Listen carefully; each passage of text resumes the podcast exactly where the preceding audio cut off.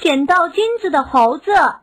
有个小小猴捡了块金光闪闪的金子，他不知道这是啥，于是他拿着金子找到了猴族里最老的老老猴，问：“嗯，老老猴爷爷，你看我捡的这是什么？”老老猴接过金子，仔细看了又看，慢悠悠地说：“哎，这是一块金子。”它在人类的世界是很值钱的东西。我曾经看见人类们为了这东西相互残杀。说完，老老猴把金子递还给了小小猴，闭上了眼睛。小小猴拿着这块金子，心突突直跳。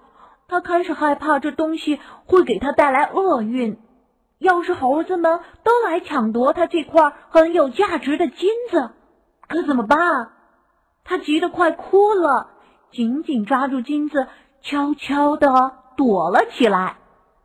小小猴躲了几天，可他太饿了，总想着去桃树上摘果子吃。可摘果子的猴子太多了，他怕猴子们去抢他的金子。正在犹豫时，小小猴的朋友小猴子突然出现在他面前，问：“喂，小小猴，你怎么躲在这里呀？大伙儿都在找你。”“啊，找我干什么？”小小猴紧张的握着手里的金子，“嘿嘿，找你干嘛？当然是一起摘果子了。走，大伙儿都等着你呢。”可是不管小猴子怎么劝。小小猴就是不去，最后小猴子急了，拉起他就走。小小猴被拉到了果树下，他变得紧张起来，看了看这个，看了看那个，似乎都想要抢他的金子。哎呀，怎么办？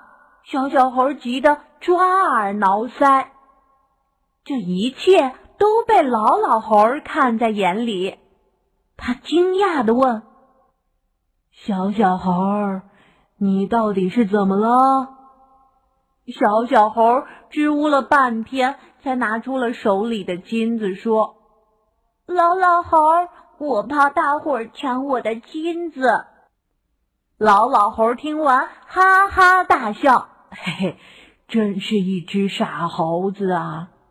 你要知道，金子在人类世界很有价值，可在我们猴族里，它的价值绝不会比上一只桃子。不信，你问大伙儿。小小猴听完，向大伙儿举起了金子。哎，果然，众猴看都不看，继续摘着自己看中的桃子。小小猴就不明白了。为什么金子在猴族里就没有价值？